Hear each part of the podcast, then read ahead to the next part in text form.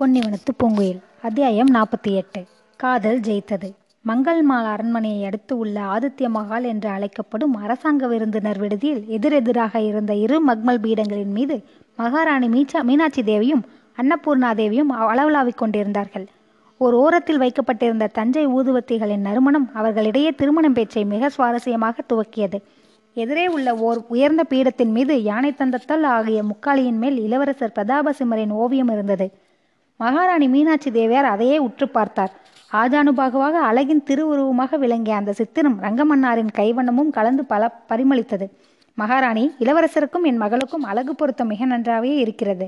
அதிர்ஷ்டமும் பொருத்த வேண்டும் என்றார். பிள்ளையை இன்று நாளை காட்டிலும் இந்நாளில் அன்னபூர்ணாதேவி அதிகமாக அகமகிழ்ந்தார். ஆயினும் அதே நேரத்தில் ஆரம்பத்திலேயே சில உண்மைகளை தங்களிடம் சொல்லிவிட ஆசைப்படுகிறேன். என் மகன் பிரதாபசிம்மன் தஞ்சை அரியணைக்கு வர இயலாதவன். எங்கள் அரச வம்சத்தின் முறைப்படி முடிசூடும் உரிமை மூத்த பரம்பரைக்கே உண்டு என்றார் அன்னபூர்ணாதேவி. இதை கேட்ட மகாராணி மிக்க ஆறுதல் அடைந்தார். ஒரு பெருமூச்சு விட்டார். அதில் அவருடைய அழகு பெருக்கெடுத்து ஓடியது. அதனால் என்ன? தஞ்சை பட்டம் இல்லாவிட்டால் திருச்சி பட்டம் இருக்கிறது.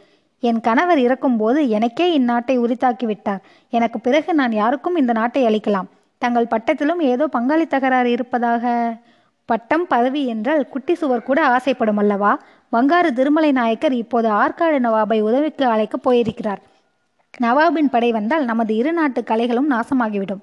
அதற்குள் உங்கள் திருமகனை எனக்கு மருமானாக்கி கொண்டு விட்டால் கவலை இல்லை.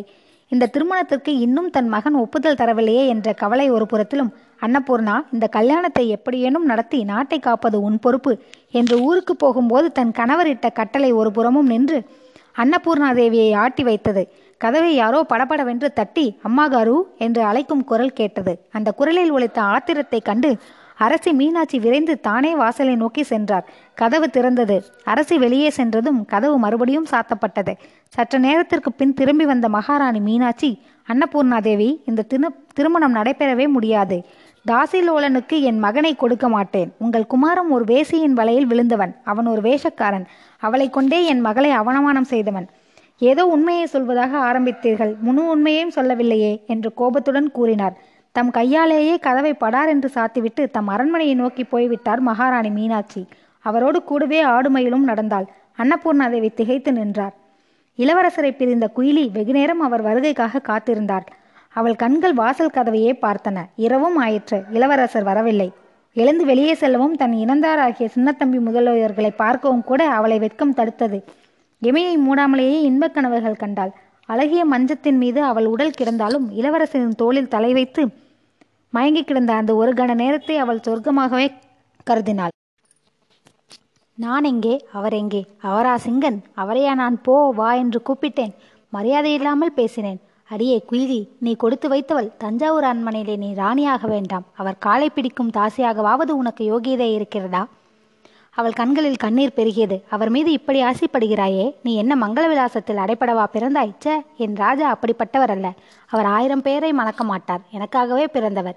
திருச்சி அரசகுமாரியை கூட திரும்பி பார்க்காதவர். ஏதோ காரியமாகத்தான் போயிருக்கிறார். அரசன் கணிகையை உதறி தள்ளலாம். அரச காரியத்தை உதறி தள்ள முடியுமா? அம்மா இவர் ஏன் சிங்கனாகவே இருந்திருக்க கூடாதா? ஏழை சிங்கன் எப்போதும் என்னுடன் இருப்பானே. அடி முட்டாளே இது என்ன பைத்தியக்கார எண்ணம்? எங்கே போனார் ஏன் வரவில்லை? அவர் சென்ற அவசரத்தை நினைத்தால் எனக்கு பயமாக இருக்கிறதே. இளவரசே என்று யாரோ கூப்பிட்டார்களே என்ன சொல்லியிருப்பார்கள்? நீங்கள் எடுத்த சபதம் தீர்ந்து விட்டது வெற்றியடைந்து விட்டீர்கள். இனி இந்த ஏழை குயிலியிடம் உனக்கு என்ன வேலை? என்று கேட்டிருப்பார்களோ? இருக்காது இருக்காது. இதுவரை நான் யாருக்கும் கெடுதல் செய்ததில்லை. எனக்கும் யாரும் கெடுதல் செய்ய மாட்டார்கள். இதில் கெடுதல் என்ன? உன்னை நீ உணர்ந்து கொள். நீ தாசி வீட்டில் பிறந்தவள். உனக்கு தாலி கட்டி விடுவார்களா? அவர் உன்னை கட்டி தழுவலாம். கழுத்தில் தாலி கட்ட முடியுமா? அங்கு பிறந்தது என் குற்றமா? நான் ஒன்றும் கணிகை அல்ல. அவர் வரட்டும். அவரை சிங்கனாகவே மாற்றி அந்த சிங்கனும் சிங்கியும் எங்காவது போய்விடுகிறோம். அதிகாலை அரசரது படகில் அவர் எதிரில் நின்றார் பிரதாபசிம்மர். அவர் சொல்லியதையெல்லாம் கேட்ட பிறகு மைந்தா மனைவியின் ஜாதகத்தை ஜோதிடரிடம் காட்டுபவன் ஒரு மதியற்றவன். அதை போலவே தன் மனைவியாக வரப்போகிறவளை சோதனை செய்து பார்ப்பவனும் மதிமற்றவன். இளவரசியிடம் நீ கன்ற அத்தனை குறைகளையும் நானும் கண்டேன். ஆனால் அரசன் வேறு மனிதன் வேறு. உனக்காக நீ அவளை மணக்கவில்லை. நாட்டின் நன்மைக்காக நீ அவளை மணக்கிறாய். இது உனக்கு புரியவில்லையே? என்றார் அரசர். அல்ல தந்தையே அயல்நாட்டு நாகரிகத்தில் மூழ்கிய அவளை நான் மணப்பது அயல்நாட்டு ஆட்சியையே தஞ்சைக்கு அழைப்பது போலாகும். ஒரு ஏழை எப்படி இருந்தாலும் நாடு அவர்களை பின்பற்றாது.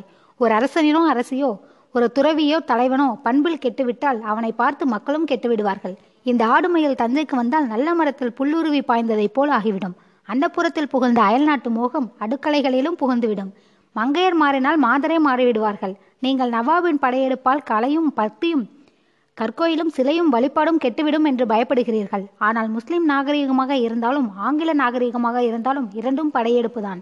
பிரதாபா உன் வாதம் அர்த்தமுடையதுதான். ஆனால் இத்தனையும் நீ உன் குயிலிக்காக பேசுகிறாயா? அப்படி இருந்தால் நீ அவளை உன் தாசியாக வைத்துக் கொள்வதில் ஆட்சேபமில்லை.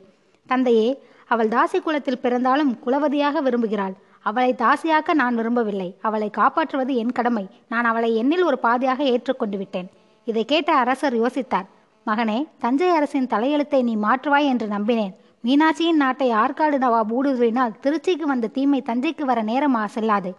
அதனாலேயே திருச்சியை காக்க நான் இத்தனை அக்கறை எடுத்துக்கொண்டேன் ஆனால் நீயோ பிடிவாதமாக இருக்கிறாய். உன் கல்யாணம் உன்னை பொறுத்தது. அதில் நான் தலையிட விரும்பவில்லை. உன் இஷ்டம் போல் செய் என்று கூறிவிட்டார் மன்னர். தந்தையின் ஒப்புதலை கேட்டு இளவரசர் ஆனந்தமடைந்தார். இவ்வளவு எளிதில் தகப்பனார் இதற்கு சம்மதிப்பார் என்று அவர் எண்ணவே இல்லை. ஆனால் அவருடைய அனந்தத்தில் ஏற்பட்ட ஒரு திருஷ்டி பரிகாரம் போல் ஒரு நிகழ்ச்சி அதே நேரத்தில் திருச்சியில் நடந்து கொண்டிருந்தது.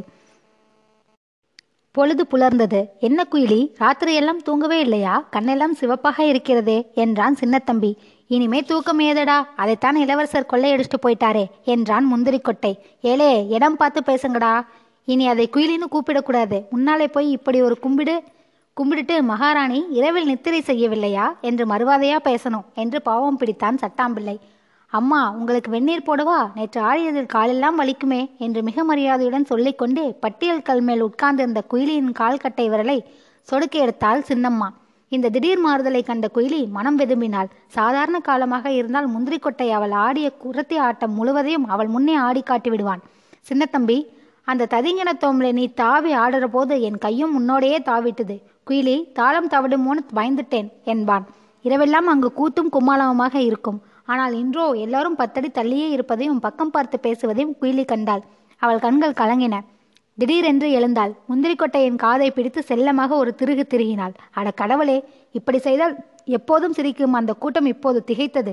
மன்னிச்சுக்குங்க தெரியாமல் பேசிவிட்டேன். என பயபக்தியோடு பணிந்தான் முந்திரிக்கொட்டை இதை பார்த்து குதிரை குயி குயிலி கதறினாள். அவர்கள் தன்னை தள்ளி வைப்பதை அந்த பெண்ணால் தாங்க முடியவில்லை. போங்கடா எல்லோரும் போங்க. எல்லோரும் என்னை ஒதுக்கி ஒதுக்கி பேசுறீங்க. என்கிட்ட உங்களுக்கு பிரியமே இல்லை என்று சொல்லும்போதே அவள் நெஞ்சு குமுறியது. குயிலி அழுது விட்டாள் ஆம். கேவி கேவி அழுதாள். அம்மா அழாதே அழாதே அம்மா. இளவரசர் வந்து ஏன் அளவிட்டீங்கன்னு கேட்டா நாங்க என்ன சொல்றது? ஆத்தாளே அழாதே என்று சின்னம்மாள் குயிலியின் முகவாய்க்கட்டையை தாங்கினாள். இளவரசர் என்ற வார்த்தையை கேட்டதும் அவர் எங்கே சின்னம்மா? என்று கேட்டு விசும்பி அழுதாள் குயிலி.